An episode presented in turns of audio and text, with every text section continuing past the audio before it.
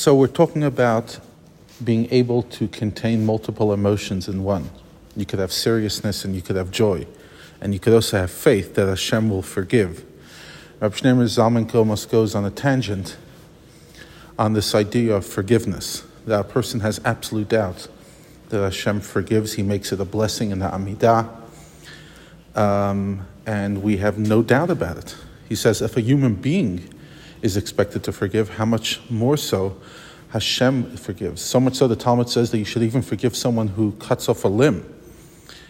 And we see that King Saul, Shaul HaMelech, caused a lot of havoc and murder in the Givonim nation. And David asked them to forgive. Um, David was the son in law and the successor, and believe me, he had his own issues with King Saul. And when the Givonim were unwilling to negotiate forgiveness, David decreed that they should not enter the Jewish community, they should never be able to fully convert. Why? Because Jewish people are Rahmanim. We are merciful. We are forgiving. How much more so Hashem? Now, as to the fact that we praise and bless Hashem that we say Marbeh Lislach, he forgives multiple times. What does that mean?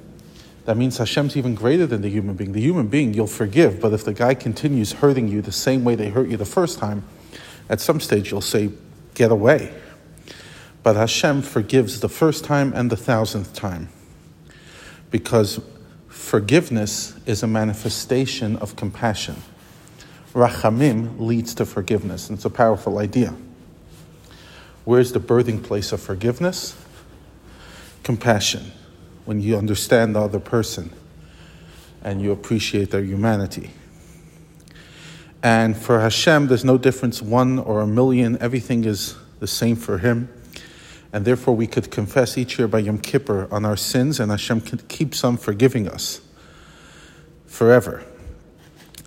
Now, obviously, there's Yom Kippur. Yom Kippur does more than the average day. Even though each day we ask forgiveness, Yom Kippur for, brings atonement to the serious big sins. And the daily prayer, that brought atonement for the sins of when we did not do what we're supposed to do rather than doing something we're not supposed to do. So there's a mitzvas aseh, which is a positive mitzvah, like say the Shema, and if you don't do it, that kind of thing you're forgiven every day. But then there's the things of don't. Do not eat this, do not say that. And those are more harsher um, because they, you're literally causing havoc in Hashem's world. Not just refraining from bringing light, you're bringing darkness. Now he asks the question how can we ask Hashem forgiveness multiple times a day? It sounds like the person who says, I'll, I'll sin and then I'll repent. In other words, when they're sinning, they'll be like, Don't worry, I'll do it and then I'll repent, and which we're told doesn't work. So he says, For that's rel- this idea that you shouldn't say, I'll sin and then I'll return, is relevant only at the moment of sin, that you could have controlled yourself and you didn't. So therefore, we say, you don't think that the tshuva will work because you're using the tshuva as an excuse to do the sin now. But when we ask Hashem forgiveness in Amidah, what we're saying is Hashem, before the blessing of forgiveness, we say the blessing Hashivenu. Um, bring us back, make us do tshuva.